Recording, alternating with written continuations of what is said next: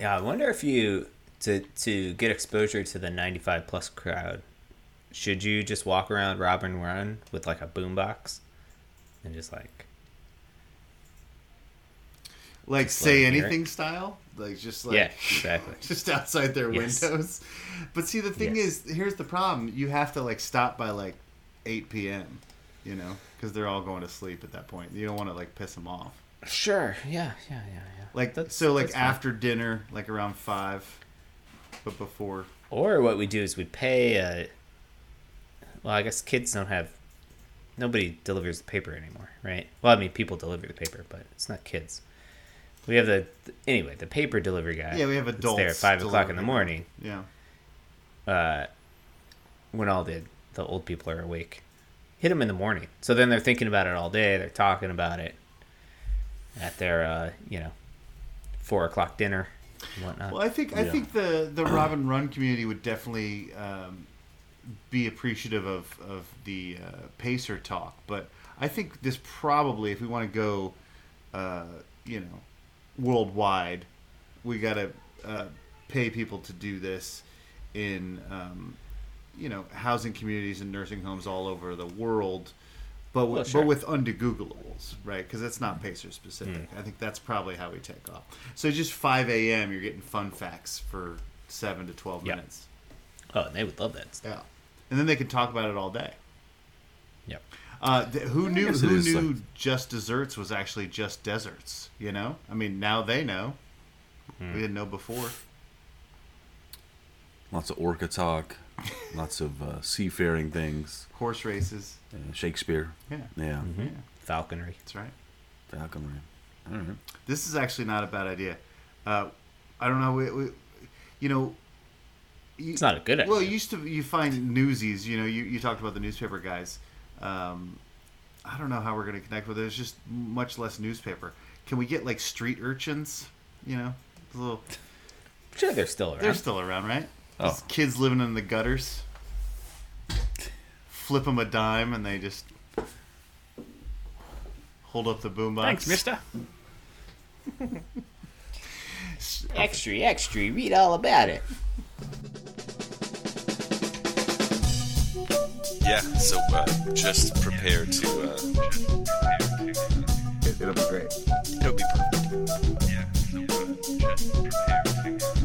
Y'all motherfuckers don't watch us play throughout the year, to tell you the truth. I'm gonna be real with you, and I don't care if I get fined.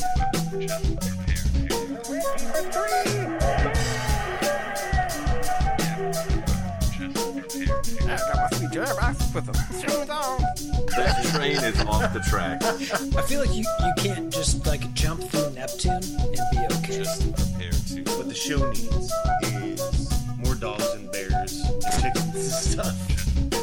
Yeah, so uh, just prepare to uh, be awash in unbelievable goodness. Welcome, Pacers fans. You were listening to the Undebeatables, your semi-weekly Pacers podcast. Today is June eighteenth, twenty twenty-three, and this is episode six fifty-five.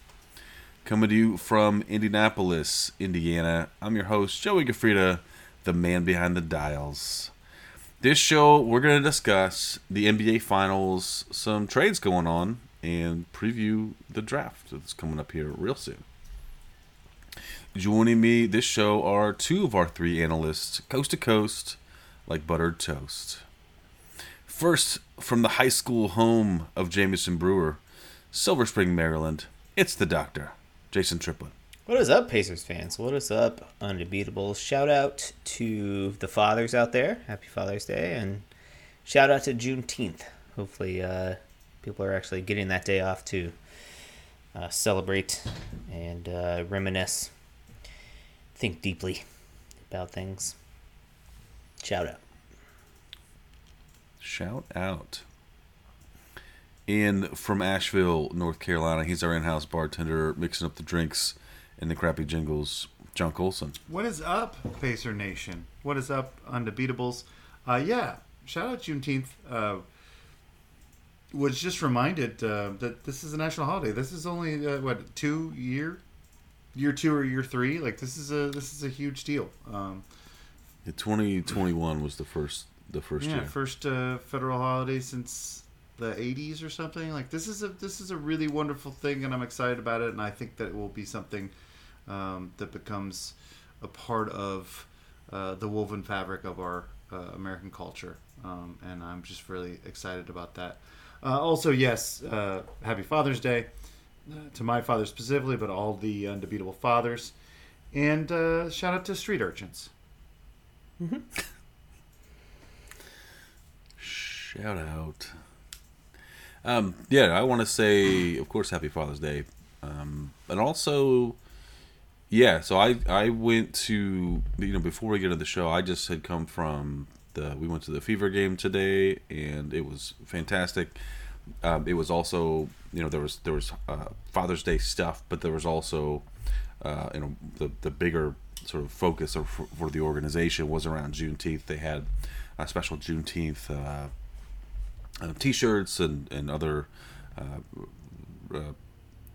uh, uh, events during you know the game, th- the things that were recognized. So um, it was awesome. I got to see you know you know we're going to talk about some draft uh, draft picks later, but uh, the the the Fever have had some pretty high draft picks recently, and these young players are, are awesome. I got to see Aliyah uh, Yeah, Boston play, Boston and uh, boy, she was just she was. Uh, I think she had like 13 points in the first half and was just you know just bullying her way just getting just getting what she wanted you know, she was amazing i think she ended up with uh, 19 or, or, or more and and um, you know there's there's some good there's some good players on this on this team they've had trouble Uh, closing the team games win? they lost. It was close. They played Atlanta and they, they lost by just a couple. Um, there was uh, you know they were kind of playing catch up the whole game, but but they they really made a good run at it in the fourth quarter, and that's where they've had most of the trouble this season. It's been in the fourth quarter, uh, but but they uh, they they came storming back and, and almost got there, but yeah the the problem was uh, I think Atlanta was like close to 60% shooting from the floor for the day and, and the fever were like 40 you know low 40s so Well, uh, you know, uh, execution is a problem with young teams. Uh, I, I watched uh, the Fever. It was a couple weeks ago now. Um, uh, uh, they had a nationally televised game, and they were playing the uh, the Aces, who just come off a title, and uh, yeah, uh, took them you know toe to toe and just lost at the, Yeah. down the stretch. So um, these are. Um, you know, that's the seasoning you need before you become good. So. Mm-hmm. But yeah yep uh, you know basketball fans there's uh there's there's seats available get out there it's a good time and uh you know the the field house is is you know gorgeous and uh you know, there's you know there's not a bad seat in the house there's they're running a i think the whole season in the at the club level it's like kids under five uh Drink for free. just free at the, i think they get in for free Okay. okay. uh, uh, designated drivers drink for free. But I think it's you know if you've got young kids, it's it's cheap, you know, cheaper. Uh, so, but it's definitely a good time. Well, before we get into the rest of the show, I'd like to remind listeners that they can support us, the longest running Pacers podcast, by heading over to patreon.com slash undebeatables and support our show for as little as a dollar per month. Well, gentlemen, I know the last couple, you know, the, the, the, playoffs have finally concluded. You know, we've been talking about them for, for a good while now. And, uh, you know, they, they ended the way it looked like it was going to end. And the Nuggets uh, sealed the deal, giving them their, their title. Looking good along the way. I just saw something. They were 16 and 4, you know, across these playoffs. They, they you know, very dominant. They're, they're, uh, they just had a, a fantastic run. Any uh, uh, Jason? I want to hear like, do you have any uh, you know final commentary on, on that series uh, and just the the Nuggets run as a whole this year? Uh, sure. Yeah. I mean, I think that it will be interesting to see where this run gets placed in historical context because, you know, sixteen and four is a pretty dominant sort of run through the playoffs. They really were never threatened in any. You know, the closest they got threatened was in that Phoenix series, it was two to two at one point, uh, and that was thanks to you know astronomically historic performances from Devin Booker uh, and Kevin Durant in a couple of games, and you know they withstood those and and went on with it. You know, if you look at Jok- uh, Jokic's numbers through the playoffs in 20 games, he averaged 30 points a game, 13.5 rebounds a game, 9.5 assists per game, a steal, and a block on 55% shooting from the floor, 46% shooting from three point range, and 80% shooting from the line. I mean, that's historic numbers. He was the first player ever to lead uh, the playoffs in total points, assists, and rebounds. Uh, no, nobody ever has done that before. Wilt Chamberlain didn't even do that, which is just eh, an insane statistic. So, and and really also uh, adjusts for the hyperinflation of points. So, if you wanted to argue like, oh, point, you know, statistics are drunk this season, like it's still everybody's playing on the same page, and he did more than everyone else. Yeah, I thought it was just. I mean, it's a beautiful brand of basketball to watch. I thought it was great to see um, how emotional Jamal Murray was um, on the stage, accepting the the trophy and getting interviewed. You know, it's been a long road back for that guy. He's missed the last two playoffs, and you know, uh, really was, you know, were, were it not for Jokic's absolute brilliance, would have been the MVP of that series. And just the juxtaposition of with Jokic uh, getting the the Finals MVP award and just sort of raising it like a like a beer, just like cheers, yeah, put it down and then walked away. Like didn't even take it with him. It was just like whatever. These things don't matter. So, you heard the story uh, that he lost it for a little bit, right? Oh really? Yeah. No, I didn't. That makes sense. So like he that left tracks. it in his room or something, like, and he just had no idea where it was, and like there was this whole thing of trying to track it down. But uh, apparently, just a trainer had decided to get it detailed because there was you know champagne and fingerprints all Sure. of it, whatever. But like he had no idea where it was and didn't care. He's great. amazing. And uh, both Jill and I were very impressed with his daughter, who was, I don't know, a little over a year, it seemed like maybe or something, and was just as stoic as could possibly be in the midst of confetti everywhere and literally hundreds of people running around on the court. And uh, she's just like, yeah, cool. All right. This is how you we do things. just like your dad, just like whatever. um, so yeah, no, I, th- I thought it was a great finals. I think uh, Denver uh, is for sure the the deserving champ this season. Um, so, and and kudos to the Heat who made that game five an absolute rock fight, and uh, kudos to the refs who you know came up with a phantom foul on Jimmy Butler uh, to give him three free throws and then went and reviewed it and still gave him the three free throws uh, to cut it to one with like a minute left, and then Denver was still able to withstand the uh, Okay. the charge. I, I get it. I know that he uh, kicked uh, Aaron Gordon in the nuts. he kicked Aaron Gordon in the I balls, I and. Aaron Gordon got called I know, for the I foul. know, but but he didn't come down cleanly, and you got to have a free landing space.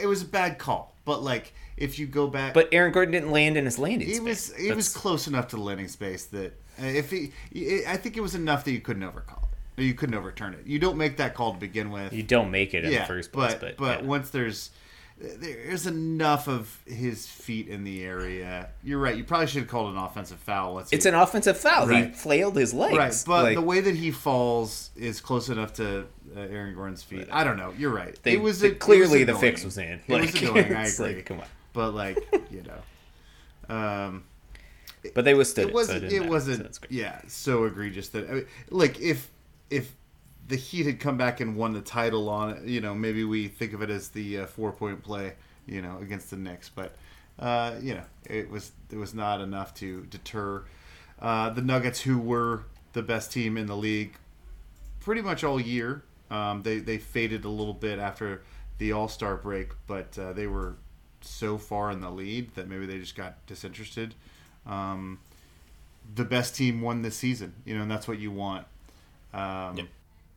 I love the story of the eight seed Miami Heat getting there. Um, it, I think it made it interesting. Um, they're a feisty group, but yeah, nobody was going to beat this Nuggets. I don't care if the Bucks got through or the Celtics got through. This was this was the best team in the league, and they won. So, congrats to them.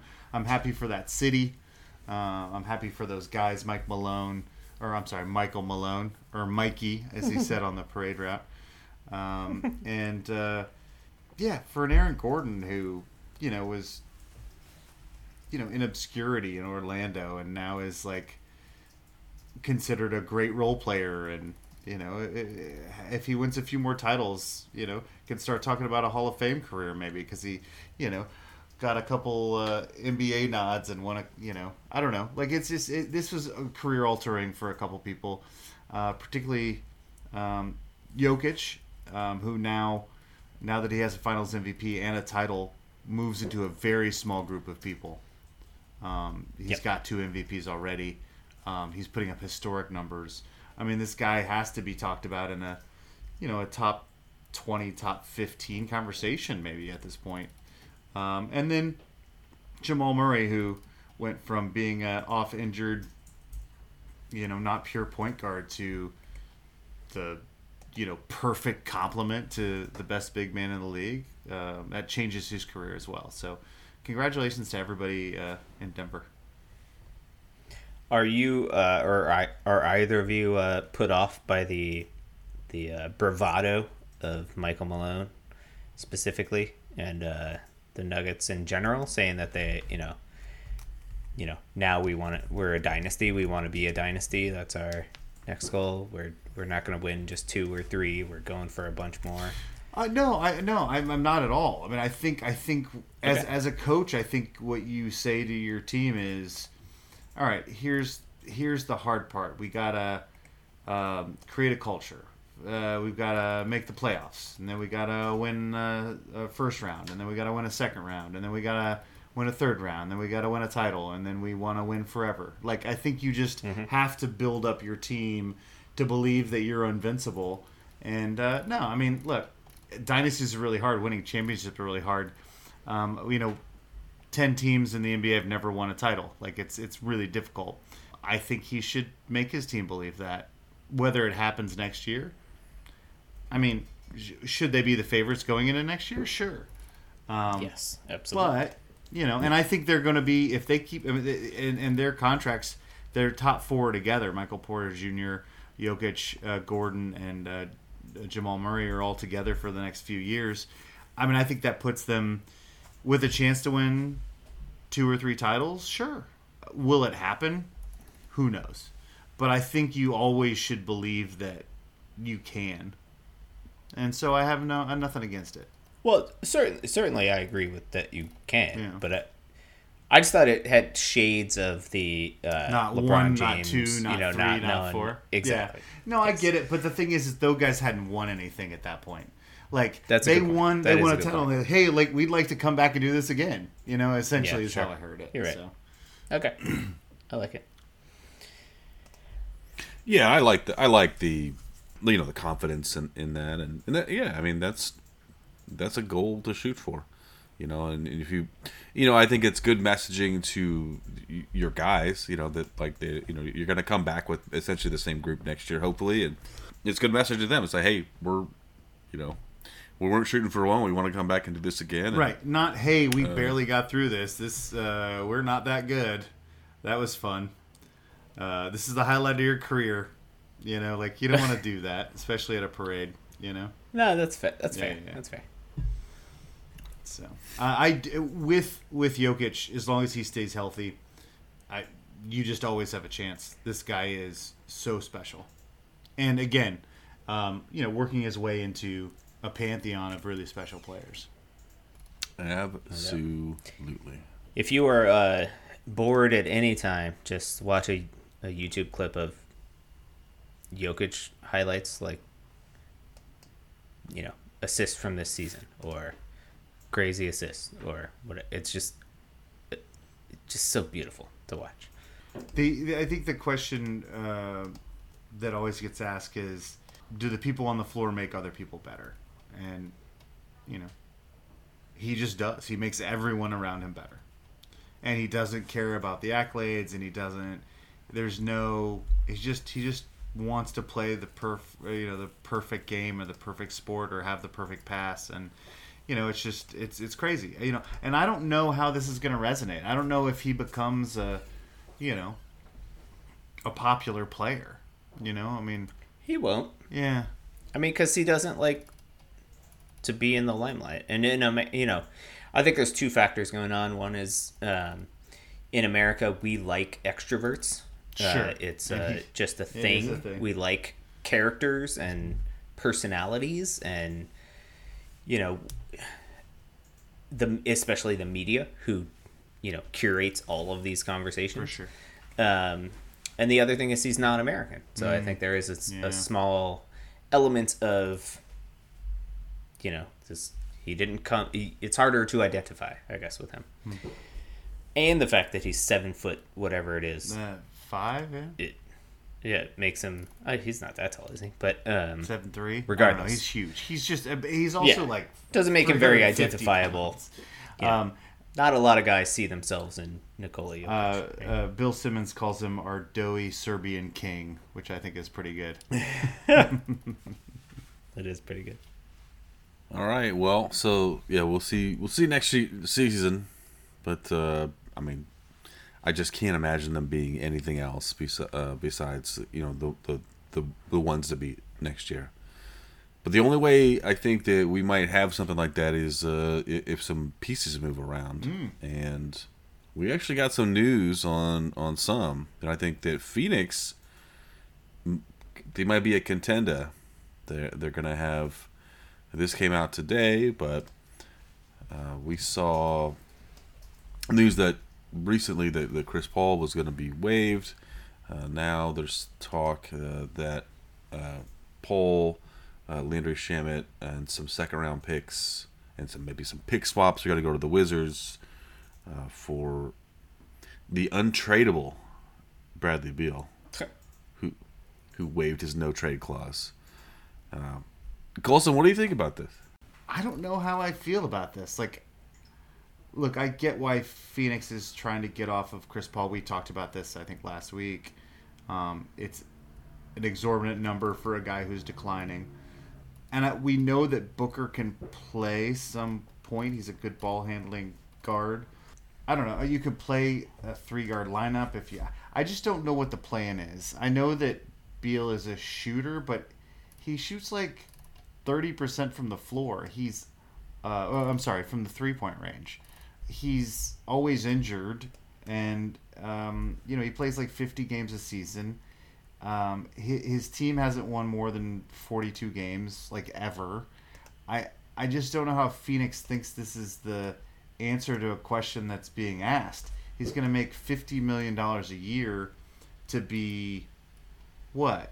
I mean, Max Strus? Like, I just don't. I'm not sure what the point of this is outside of a new ownership that um, went ahead and traded for Kevin Durant um, and says, you know, we're going to make big moves, and that's brilliant. Yes, you pay whatever you have to pay to get Kevin Durant. You now have Booker and Durant.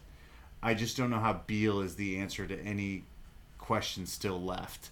Um, and it seems like way too much money. And look, it's not my money. You can spend it. Um, but you're also going to put yourself in a tax bracket with the second apron where you can't actually make basketball moves at some point. This seems like a terrible plan. Um, and I I think the only reason it would be done is because you've got brand new ownership that thinks they're making a splash with a third all NBA player. Right, and somebody bel that believes that Bradley Beal is that, right? You know, is the guy that you know just what two, three years ago averaged you know thirty points a game. Uh, You don't need people to score more points on this team. Uh, Durant and Booker just put up 85 points a game in the playoffs. It wasn't enough to win that Yeah, series. and that wasn't sustainable, right? Like Yeah. you, do, they do need a third scorer, I would say. And i, I think that the concern, I, I agree with your concerns about sort of the backcourt and who's running the show, but I, I think that you don't necessarily need that. You don't need a point guard when you have three guys that can create their own shot. Um, so you just like play- let play Booker create for other run people? the point, and then Beal coming off screens, and Durant doing the same or thing. just like flip flop it, like yeah, Whoever you know, wants to bring the ball up. KD starts the the action. Sure, this okay. one, Beal starts it. And I mean, I think you're underselling Beal's ability to create his own shot. I mean, Oh, I didn't. I didn't yeah, I, I didn't. well, yeah. so from the, from the sense that of like sort of dogging on his uh, three point shooting, which is true. He's not a great three point shooter, but he he is an elite scorer Yeah, for sure. Like he can get buckets. I just think we And- think of him as a three point shooter, and he's actually Right, not exactly. that good I- I agree. I agree. It's a misnomer of how his Yeah. game is is played. Um, so I don't know. I mean, this is great for the Wizards to get off of this Bradley Beal contract because, you know, he basically demanded a trade out.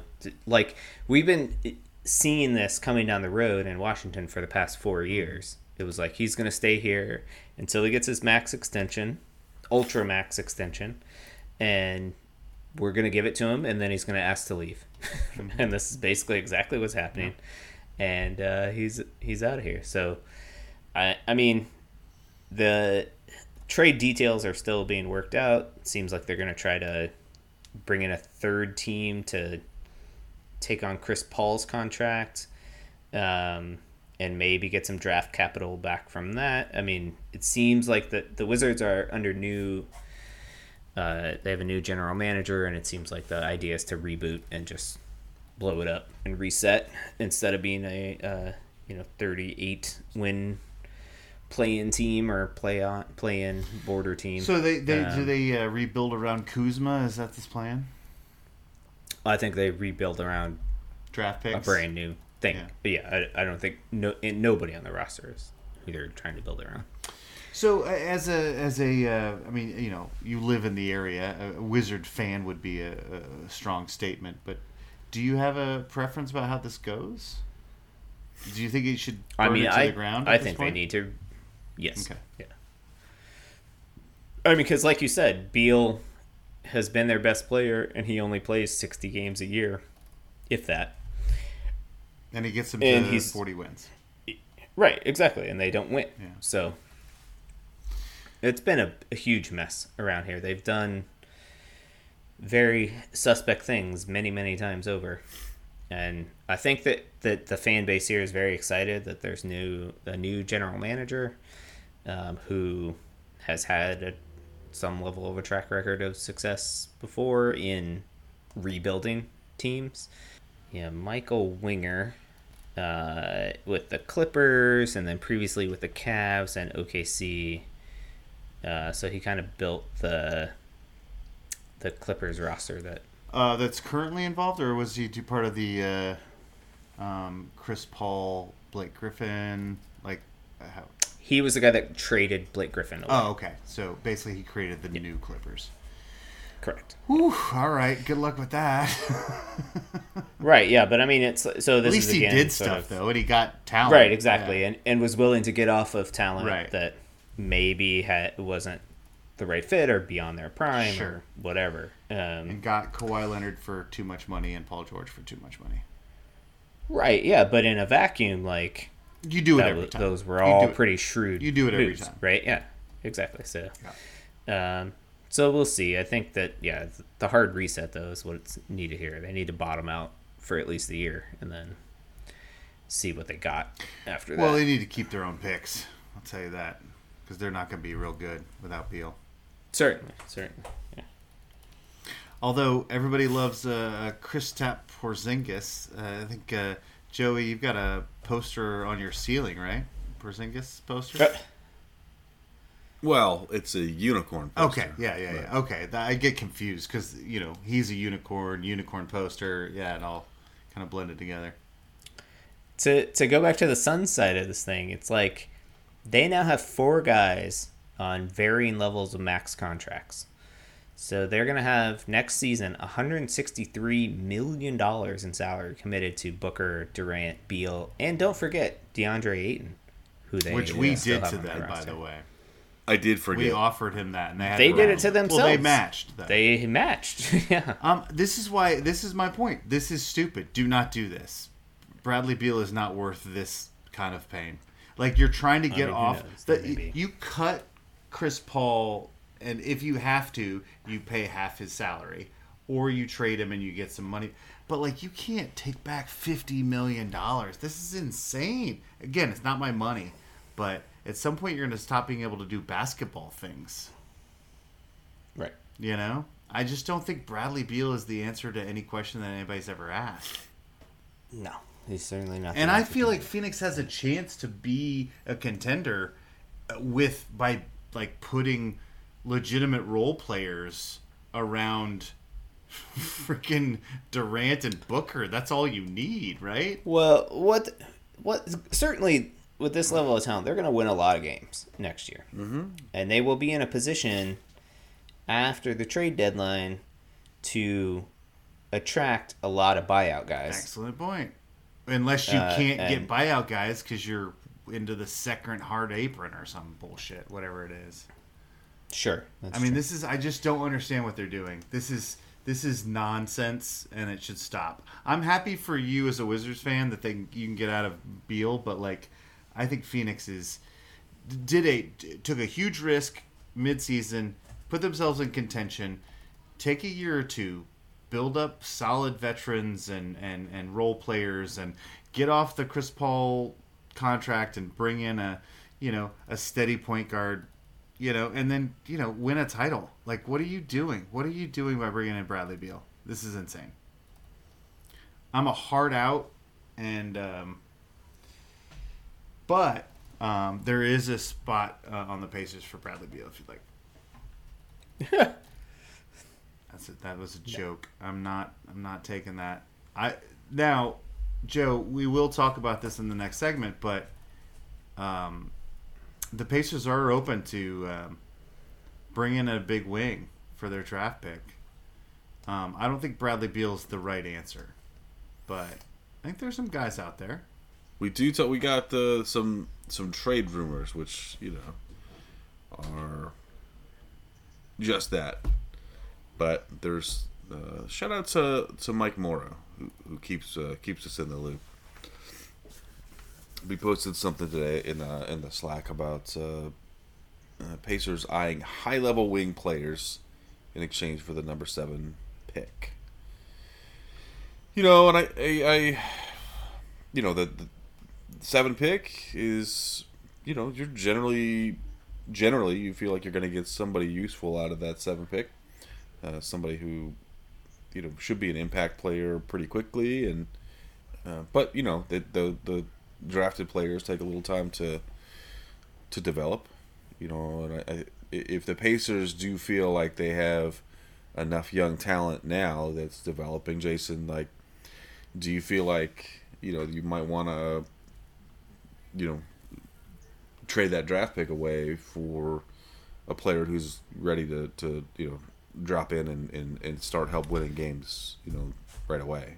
Yeah, I mean, so yes and no. I mean, I feel like for the right player, then yeah, like I feel like the the there are elements of this roster that are close to being competitive at an NBA level, like for lower tier of the playoffs or whatever, right? Uh, which would be great. My concern is with this rumor is who is the impact wing that the Pacers are going to be able to uh, lure away from a team to with with the the carrot of the number seven pick in a draft that's three players deep. Like I just don't know who that person is. Like the best I could think of would be I mean in a in a situation where where people are you know trying to in a situation where a player is disgruntled and that team is trying to not necessarily rebuild but like isn't on the cusp of competing right away and would want a number 7 pick. And the closest I could get is the Bulls and Zach LaVine. Like maybe they would be interested in that kind of a mm. deal or mm-hmm. but outside of that I, i'm i'm hard pressed. Like it's not a big enough price to get you know guys like zion that are you know disgruntled or um you know anthony uh or not anthony uh, yeah anthony edwards is like off the table for sure and like I just don't know who the who the person is that they're thinking of. And when I look at the roster, it was surprising to me that they wanted a wing because if there's anything that we have on this roster in spades, it is wings out the butt. Yeah, it's kind of it's Like, kind of like uh, threw a grenade at all the wings, isn't it? They're like, we need a we ne- yeah. we need a hyper need, like, effective wing four because all of our of wings se- suck. Yeah, or it's- yeah, I don't know. I mean, I could see like a wingish type guy with some size that can play small ball four, kind of. Um, But I mean, that's what we did all year last year with like uh, you know Nesmith and um, Right, You know, right. we, we played guys a little out of position. we played small. Yeah, Yeah, we played small. exactly. So I don't get it. I don't know who the person is that they're trying to. Is, is it's not it's not Jaylen Brown. I guess it's. I mean, I think Jaylen it's Jaylen Brown. I think the we're I think we're trying to be like, hey, we're willing to take Jaylen Brown's fifty million dollar contract. I think that's what we're saying. We'll give you the seven. But why would the why would the Celtics give up Jaylen Brown for the number seven? Well, no, we'd also That give other things. sense. No we would give seven. Well, and- sure, and, but what?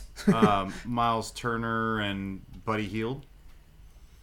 Okay. You know, I think if you start looking at your roster and saying if Jaylen Brown is the answer to my question, then I'm willing to give up the seven and other things.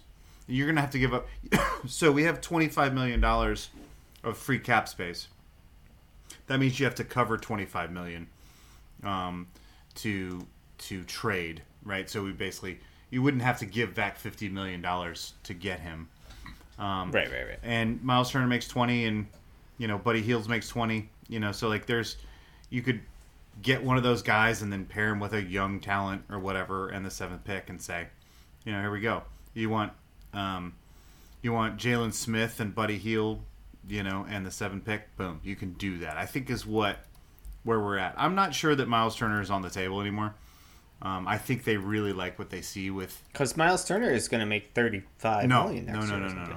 So they paid him thirty-five million dollars last year out of the cap Oh, yeah, space. you're right, you're so right, he goes back right, to you're twenty right, million right. every year. We just basically gave him a bonus last year. Um, so his contract is actually only worth twenty. So the other the other names that have been mentioned are like OG Anunoby, Okay, Pascal Siakam, Okay. like that sure. tier Yeah, of guys. that's that's uh, I, I- you know, uh, we would love an OG back in Indy. Does that? I mean, OG's a fine player. He's a fine player, He's probably better than the wings that we have. of course, currently. of course he is. We've got nice young wings, but none of them are Does all-star caliber. a? Would he make us a playoff contender? I I think if you have a healthy Tyrese Halliburton all season long, we're a playoff contender. Um, I, I honestly believe that um, Halliburton, um, you know, and and honestly, I think that the franchise has decided that uh, Miles Turner and, at center, um, and a Mathurin at two, or maybe three. I don't know. Like you know, they're looking for a wing, so I'm thinking we might want to put uh, Mathurin at two. Um, I think they think that that's enough. I also think the reason that the Jaylen Brown thing, I guess I was thrown off the scent by, is I feel like I wouldn't want to bring in anybody that big. Because I want Tyrese that Halliburton big a to be my alpha. personality or He- Yeah, like he's gonna. I mean, he would want the ball a lot, and he's not exactly a player that just like slides into any offense. no? But to his credit, he's taken the second banana to to you know uh, Jayson Tatum. Um, he seems like a really uh, you know uh, he seems like a political activist, a good dude. Um, you know, eh, uh, he's been a spokesperson through a lot of the Black Lives Matter stuff. Like he seems like a solid dude, and he just got really hurt by the fact that they kept putting him in trade rumors, just like Sure. Miles Turner did, rightfully so. Uh, and when a franchise commits to you, like we did to Miles Turner, and said, "Hey, look, you're out of the trade something rumors." to talk about there.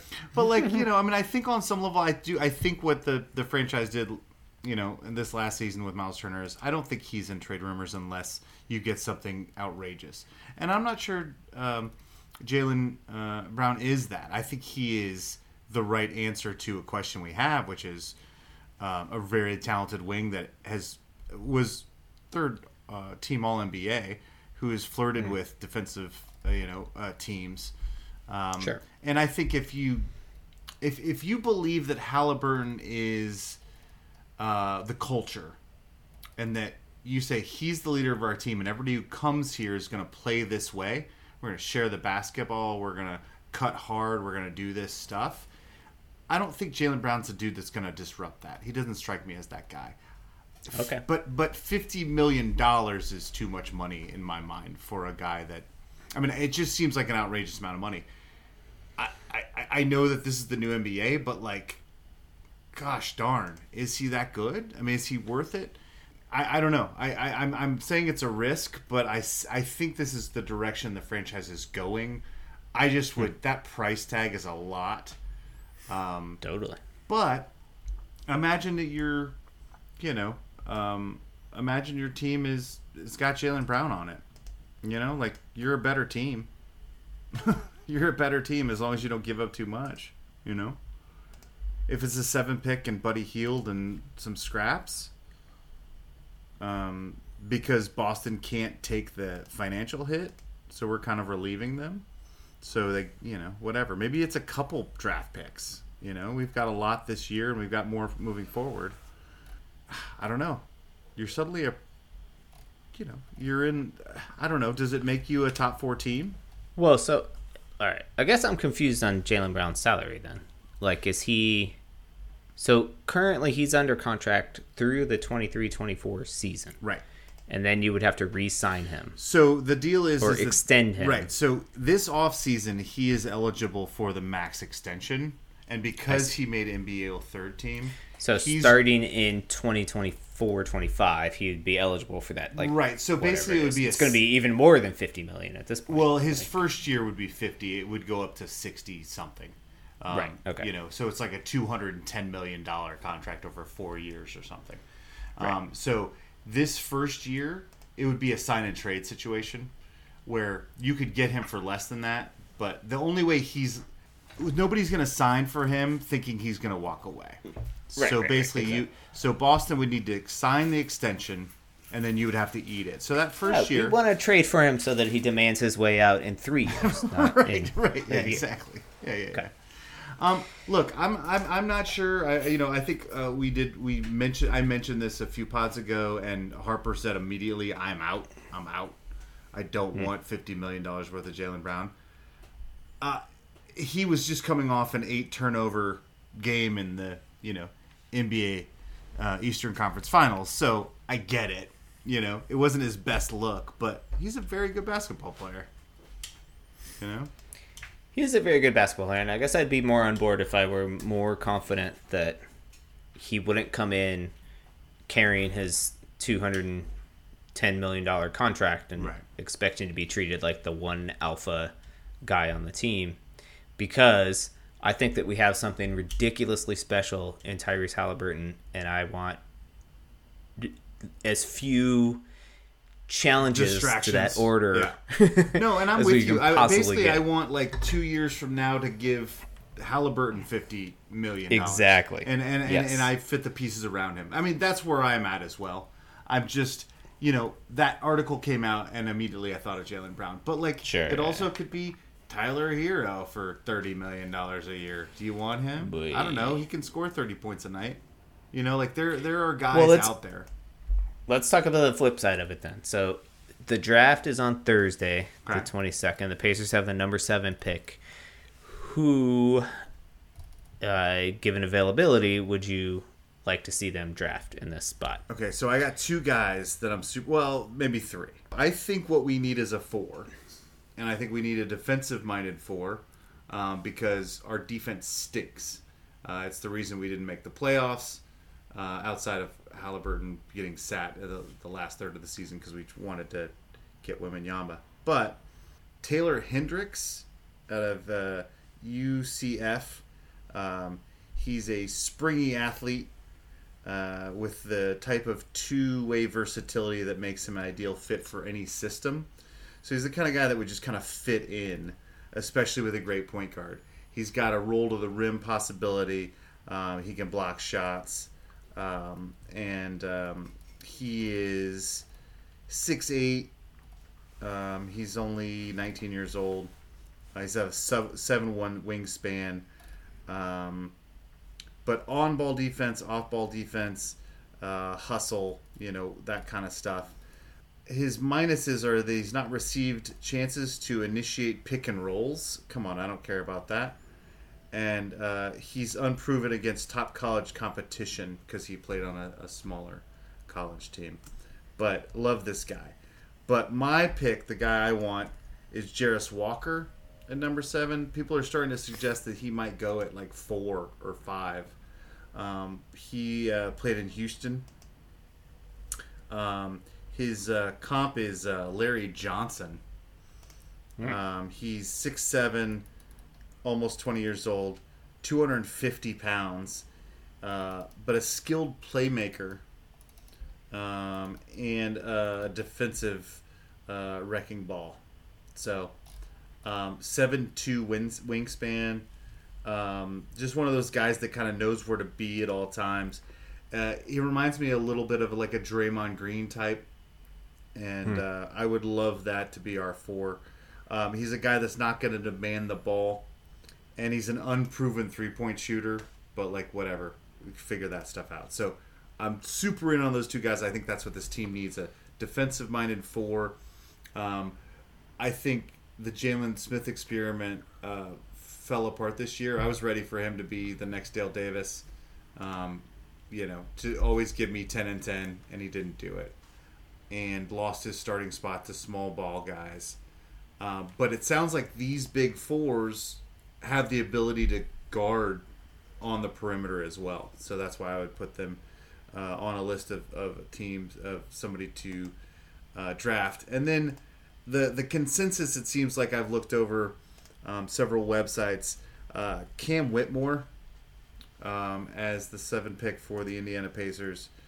Um, he's a big wing, right? So he's a he's a three small ball four.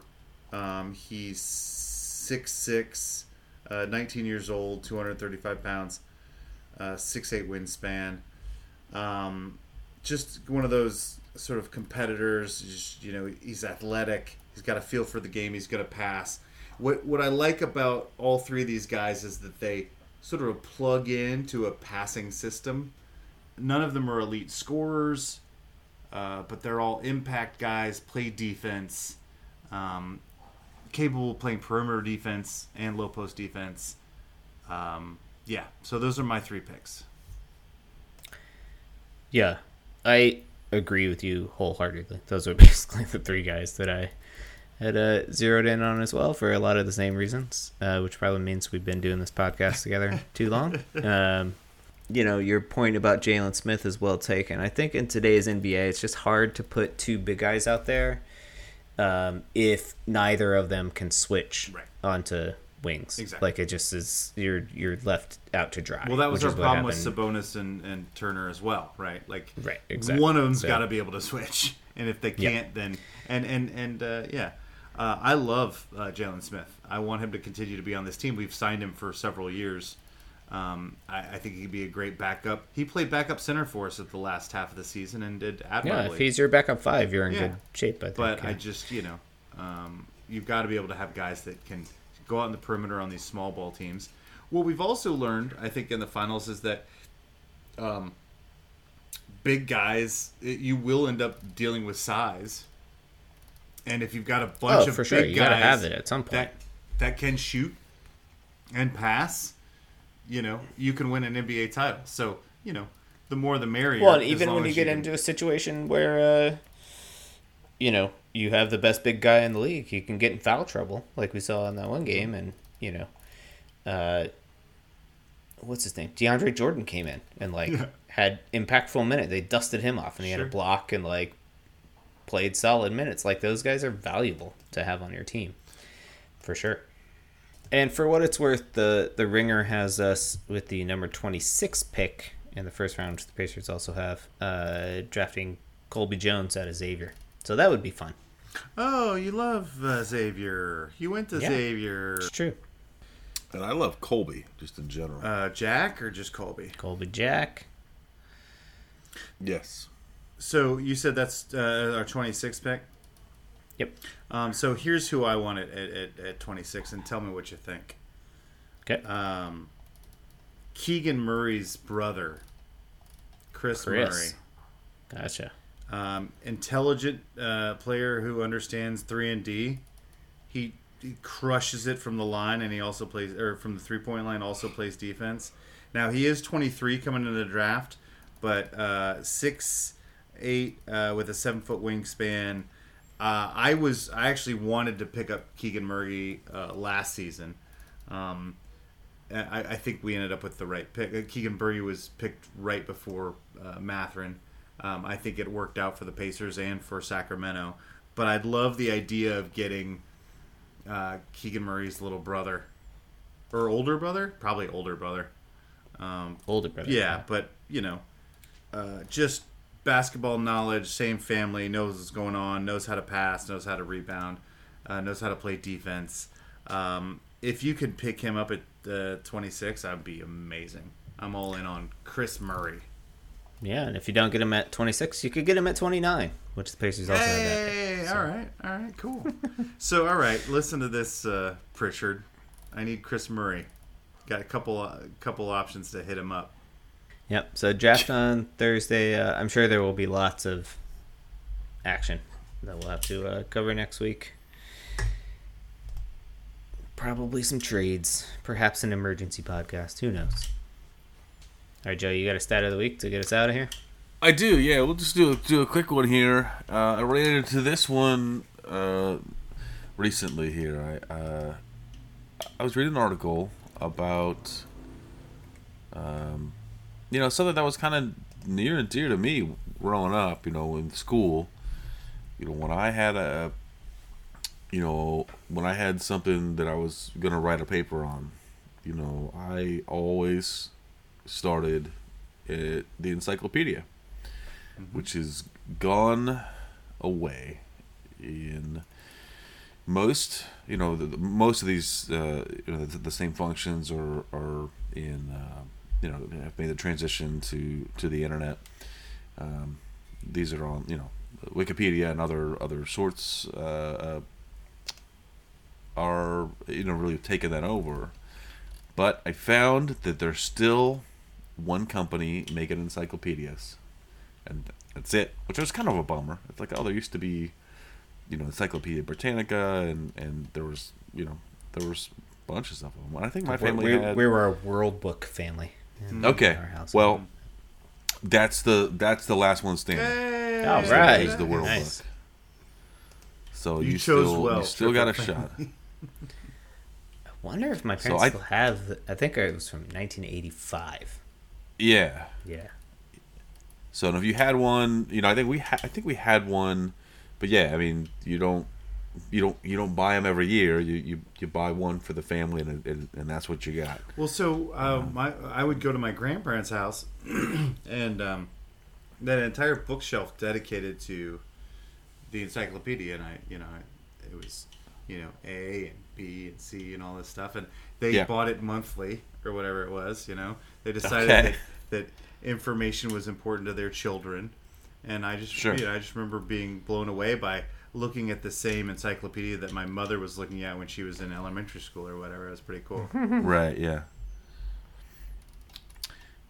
So you know some some facts about this the World Book.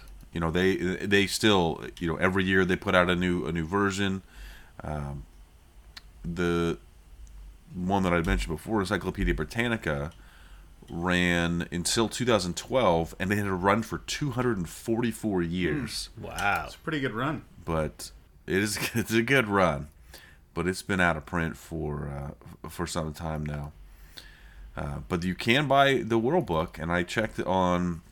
You can buy it on Amazon. Um, it's like twelve hundred dollars. Um, you know, so Or I could just get on It the ain't cheap. internet for free. well. Uh, I mean that's kind of why there's one left, not not you know, Yeah, there's true. not a, a a bustling marketplace. Well, of- and when of these, when but- when power goes out and the internet goes down, all we'll have is the, you know, world book. Well, yeah, yeah, and that, and, and the author of the story, you know, is you know probably you know, closer to our age, a little bit older, maybe, um, and you know, sort of nice to have these articles that don't change, you know, that that can't be taken away from you, you know, when when these things change. But um, you you can also get a uh, you know a subscription. I think this one comes maybe it comes with a subscription, or you can get a subscription to the version the, the same the same information o- online. But they're they're I mean basically almost all of the sales go to schools and, and you know public libraries. You know that's like their that's who they're, they're mostly selling to. But but it is available for you uh, you know to to buy and have on your shelf. Now, Joe, There's a- this reminds me of. Um, I, I think one of the things that spurred the Undegoogleables, which is our spin-off podcast, is that when um, I, I've been a bartender for uh, far too long at this point, and it was sort of predated, maybe not predated the internet, but not everybody had the internet at their house. And I remember we would, um, people would sit around bars and they would talk about something, you know, I remember there was a guy that would always go home early, and he had a the encyclopedia at the house, and he would go Okay. home and he would look through his encyclopedia, find the answer, and then call the bar to tell us that we were all wrong or right. Yeah. Yeah. Yeah, you'd have five or six guys arguing about a thing, and he'd be like, "I'll be right back." He never came back; he always passed out. But he would go home, he would look up the thing, he would call us. It was always great. yeah, like I said, when I would write these papers when I was younger, you started the encyclopedia and then you to, to get a general idea of the different topics, and then then you work out from there.